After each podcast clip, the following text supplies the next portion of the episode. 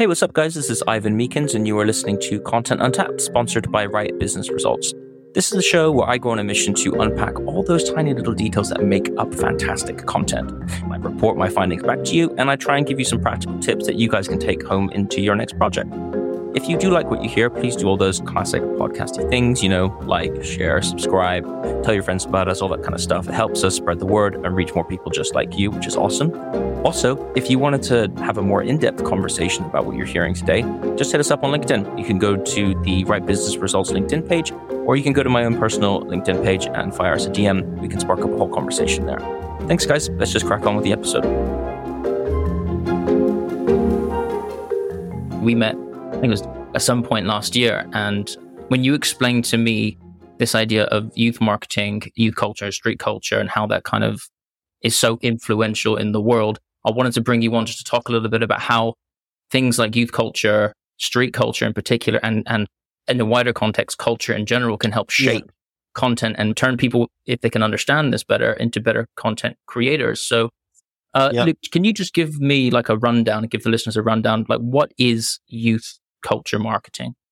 So youth culture marketing is basically building strategies that leverage the power of culture and aspiration as a way to engage with prospective clients or your strategic target. Well, most people, whether they admit it or not, are ultimately subscribing to a specific cultural expression or cultural identity. Everyone has this, this cultural identity that is built on shared ideologies, traditions, beliefs, mindsets. There might be a set of behaviors, language, like all different ways that, that that culture might express itself. But ultimately it's, it's around having, you know, an identity rooted in something outside of yourself. And what we do is basically decode that for brands and then work out how we can use that as a way to connect because everything is done through culture. Like the products you buy, yeah. who you want to be associated with, uh, how you project yourself, you know, the job that you get. Everything is, is basically done through the lens of culture. Back in the day, it was very much around you would market on uh, product attributes then it was like a little bit more around like emotional marketing. So this product might make you sexy, it might make you cool, yep. or and then really it started to be more around like cultural selling propositions, which were ways of understanding and identifying a cultural tension and then being seen to resolve that cultural tension. And that was really what culture marketing was. And it's so true, right? Like even when people are creating content, whether you're like a filmmaker or a writer or a business owner trying to create content, everything that you're doing is allegorical to a certain extent where you're using the culture you grew up in and the society that, you know, helped bring you up as a way to express your message, regardless of what it is. So definitely, definitely buy into that. But why specifically, Luke, did you choose sort of, you know, we talk about different demographics here, right? Why did specifically yeah. did you choose youth culture as a way to help brands? Because I think youth culture is where trends, most trends are set. I think it's where there's like a continuous like source of newness. I think that's where cool comes from. Really, it's like that. You know, that 16 to 24 is where most things are like established, set, crystallized, and then older demographics adopt and appropriate. I think that the cultures that I were into were predominantly very, very youthful like more, more like mainly adopted by young people. And I just kind of like stayed in that space and I have like a, a genuine fascination of, you know, emerging or fringe cultures and fringe communities. And often they're, they're like powered and frontlined by young people.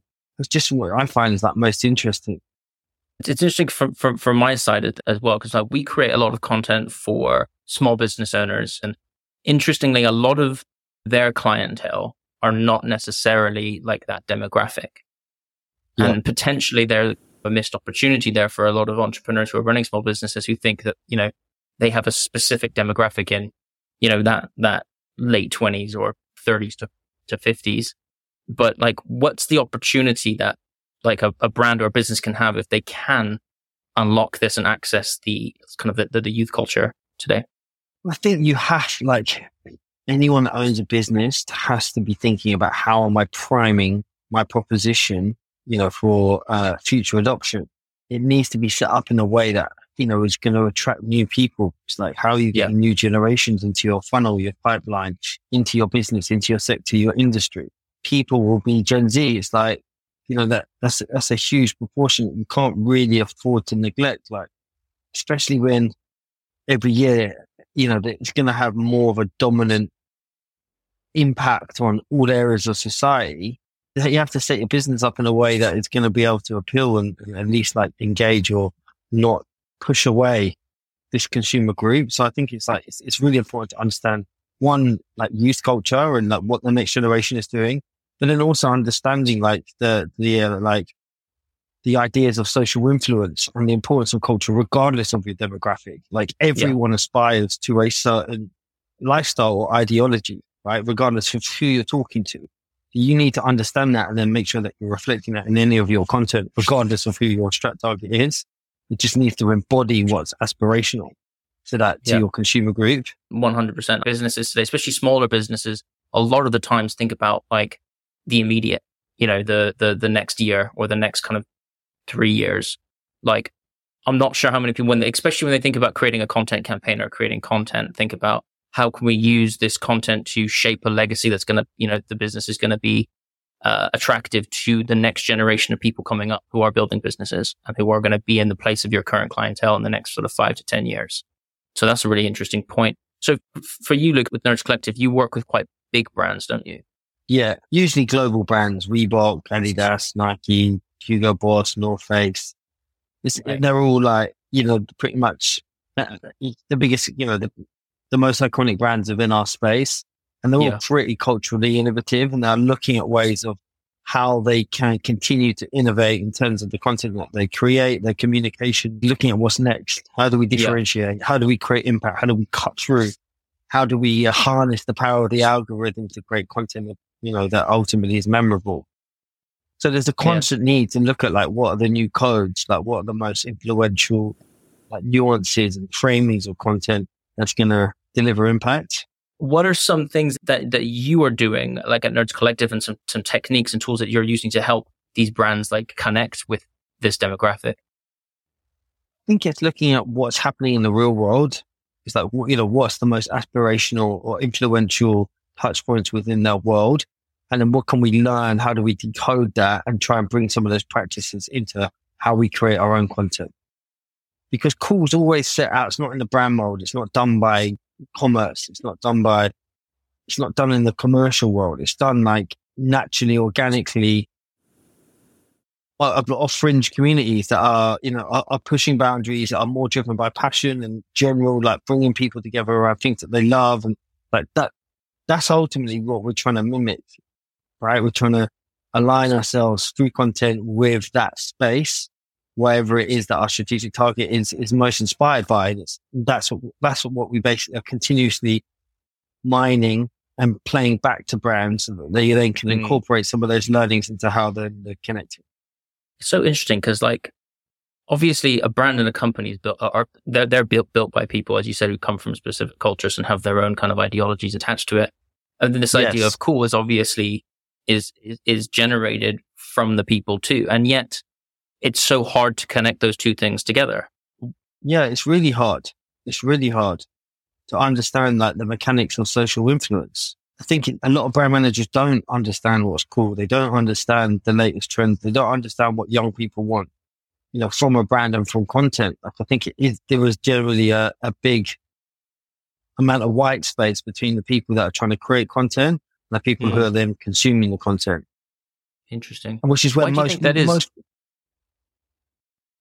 I think that, you imagine like one in 10 are part of some kind of, uh, slightly alternative, like cultural expression, right? They're part of a cultural, subcultural group or identity.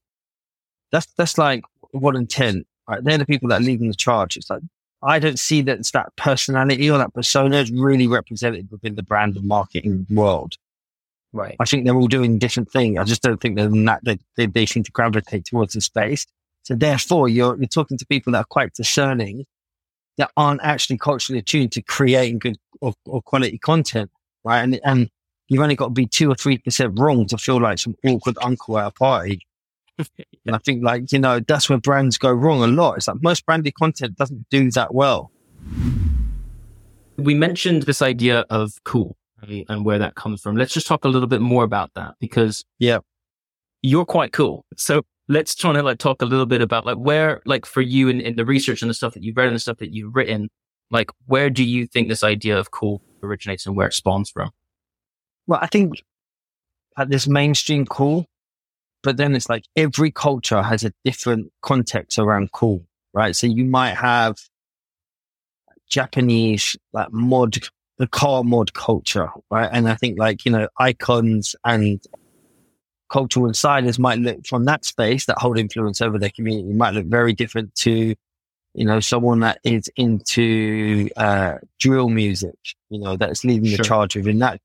Do you know what I mean? It's, it's very contextual. Like what's cool to what, like we often find is that, you know, the, the kind of consumer landscape is so fragmented that there, yep. then it's about well, understanding that and then playing to that. Whilst there's more like, like mainstream ideas of, of like traditional cool, you know, where it's like people that are just a little bit like cultural nuances, a bit of swagger. They're at the forefront of a latest trend or a movement. It's like stereotypically cool, but I think it is, you know, super contextual. And I think that it, it really depends on, on, on what your source is for, for aspiration and inspiration. And yeah. I think like that is the root of cool. Really just means it's influential as aspiration.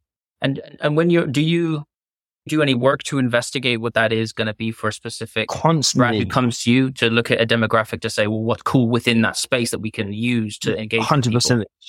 Yeah, it's like right, cool. Who who do we believe is, like what's our audience hypotheses? Like who do we believe we have the most opportunity to? Who has the highest propensity to buy into our product? Is that audience size got the scale that we need in terms of our sales forecast? Cool. Once you've agreed on that, it's like, all right, well, let's now understand that consumer. Let's understand let's build out that consumer, right? And now we can decode what they think is cool. And now how do we install those, those, those ideas of cool in our communications, our connections and our content so that when they're scrolling, think, oh shit, that's what I aspire to. That's what I want to try and assimilate to. That's the kind of visual language or like, um, what, uh, what, you know, what I want to project. So therefore I'm more likely to going to be and get to engage. Yeah. Does that make sense? When you do these investigation exercises, are you yeah. looking for any potential like uh, signs or green flags for you to know that something is cool and is a trend and you should piggyback off of it or assimilate it into your marketing message? Yeah, I think it's looking at who and where they're influenced. Yep. It's like, what are they looking for? You know, when, when looking at shopping, like where, where are you looking? Who are you looking at? Like what are, like what product do you want to be seen with? what sounds do you think has the most equity within your community or group? It's like, it's, it's, it's looking at really it's like what are they influenced by, right? And you can start to the map to find, okay, cool. And, you know, what's the source of that? And then once you speak to say a thousand people and it's all kind of pointing towards a, a, specific place or area or passion or expression within, say, a, a culture, then it's like, okay, cool. That's, that's probably the goal there seems to me anyway, from what I've seen, that like that's a bit that people don't spend enough time doing. They they go straight to like who's the target audience, but it's like rather than think about like the individual people, like and, and people spend a lot of time on this avatar, like this client avatar, but no one really spends a lot of time thinking about the culture that, that avatar operates in and the environment that they live in every single day. Yeah. Yeah. What do they want? What are their needs, desires? Often it's, you know, it's it's a form of culture, whether you're into coffee culture, artisan culture, creative culture, vinyl record culture, which, you know, you're into kind of like middle class mum culture. It's like, do you know what I mean? Everyone has a desire code, right? Yeah. And it's cracking that desire code. That's really what it is. Yeah. You know, if you can crack that, then you can leverage people because you know what they're kind of ultimately influenced by. Nice.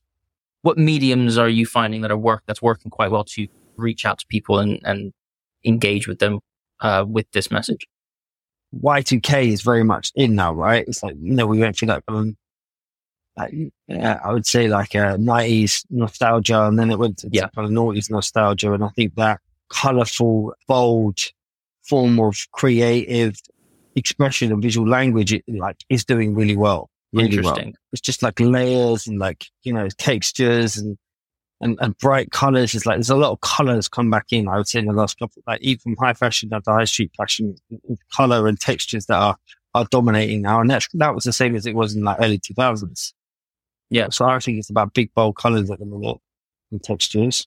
But, but one thing I think that, that has evolved and, and necessarily doesn't necessarily go in cycles so much is, is the values that, the, that this demographic have that, that they didn't have back then. That, that tends, Yes. For me anyway, I don't know if you agree, but that tends to be something that kind of evolves and changes and doesn't necessarily harken back to a specific time, especially kind of with, with Definitely. youth. Because they're, it, it, they're reappropriating aesthetics rather than like a set of values, right? Like you said, Sure. right? It's, it's taking the aesthetics of a particular time and adding new values to that and meaning rather than kind of like bringing those values back. I guess if we could go back with a, uh, a noughties, uh, values message nowadays, you'll probably get cancelled. Yeah, yeah, for sure. It's because it's progressive, it's super progressive, Yeah. right? You can have Yeah. someone that's like, and it's very fluid as well, because you can have someone that's like punk aesthetics into rap music, that's into knitting. Do you know what I mean? It's like you have these multi hyphenate identities. which I imagine makes it such a it's harder probably now than ever for someone to find like to access and properly connect with someone, or or maybe it's always been hard and this is just a new way of figuring it out. What do you reckon?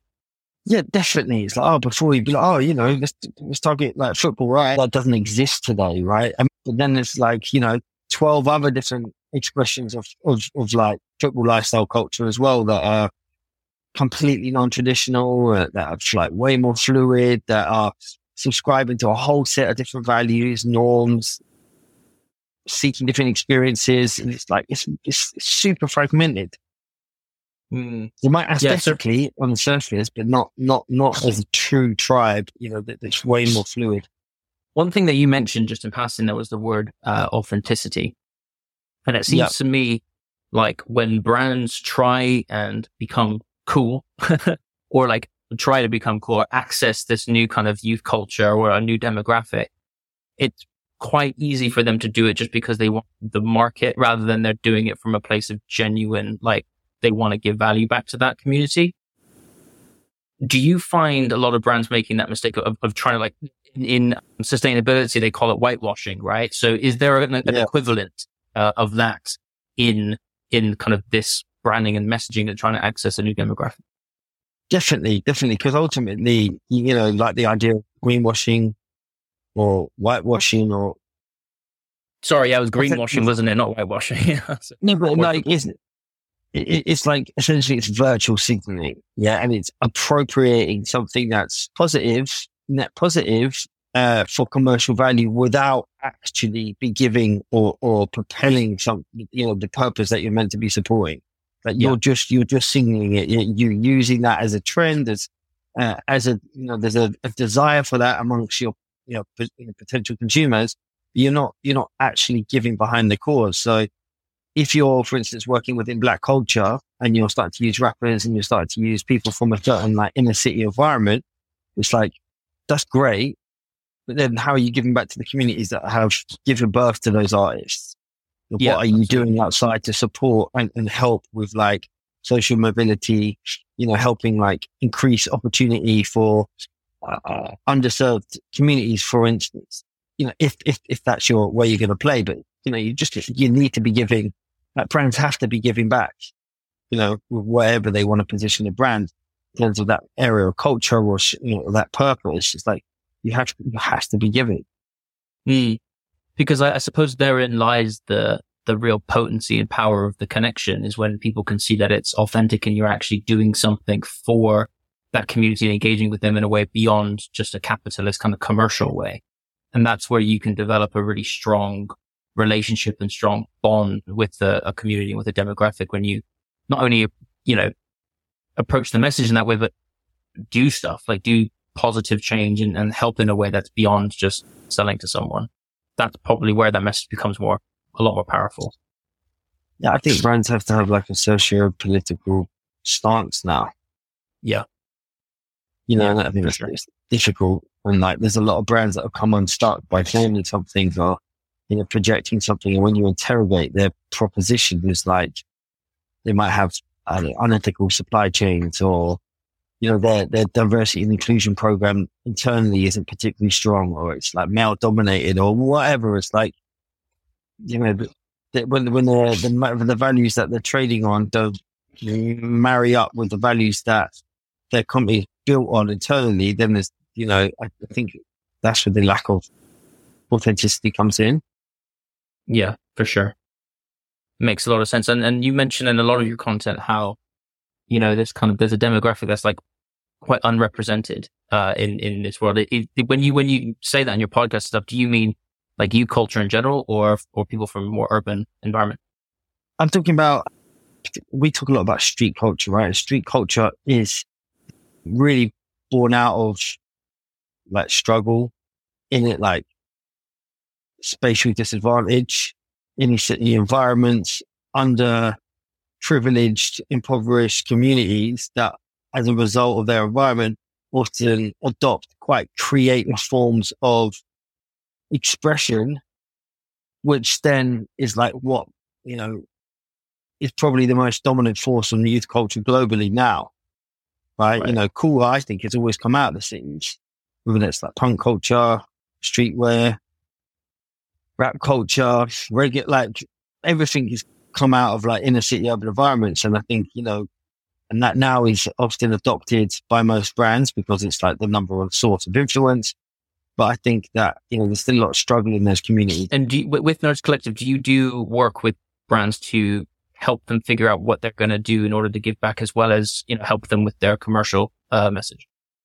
Yeah, I think it's, it's insisting on that. I think it's about, look, you know, it's too risky. Like, why would you?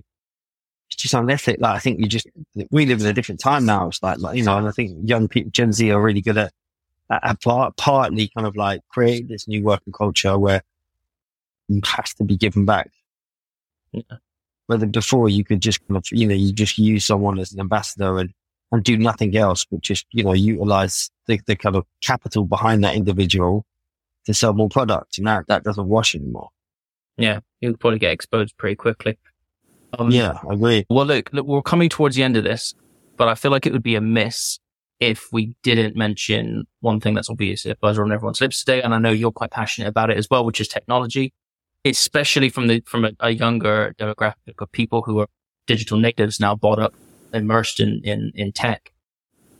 What do you see the future of like branding and content creation being uh, with like the emergence of all this crazy new technology that's coming out? I think that young people see it as, as a powerful tool to stimulate and perpetuate the speed at which people create content. I think it provides for endless opportunities of creative formats.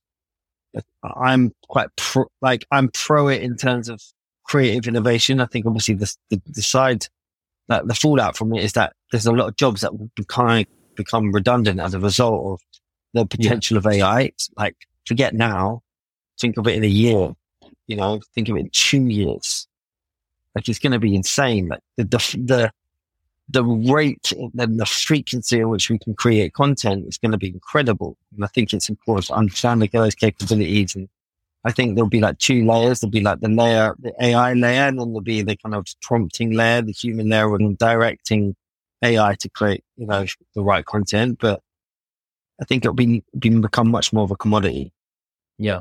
We're, you know, we'll all, we want to give more and more people who don't have the kind of innate skill of writing or the ability to put this together, the ability, every chance in the world to share an amazing stories in, in the format that they choose. Yeah. Something that we're super passionate about. And I'm, I'm very excited by, you know, people being able to use this as a tool to help them get their message out in the world and share it with more people. At the same time, you also do get a sacrifice that there's going to be a lot more kind of average, easy GPT created content out there in the world, which probably is going to be easier to spot as, as the years go on.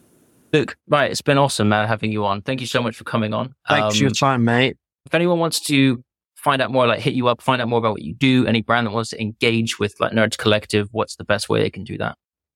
It's probably just on our website, which is, you know, nerdscollective.com. My name obviously is Luke Hodson. Add me on LinkedIn. As you said, I, I, write a lot of articles and share a lot of insight and thinking and strategy. Uh, so yeah, reach out, get in contact.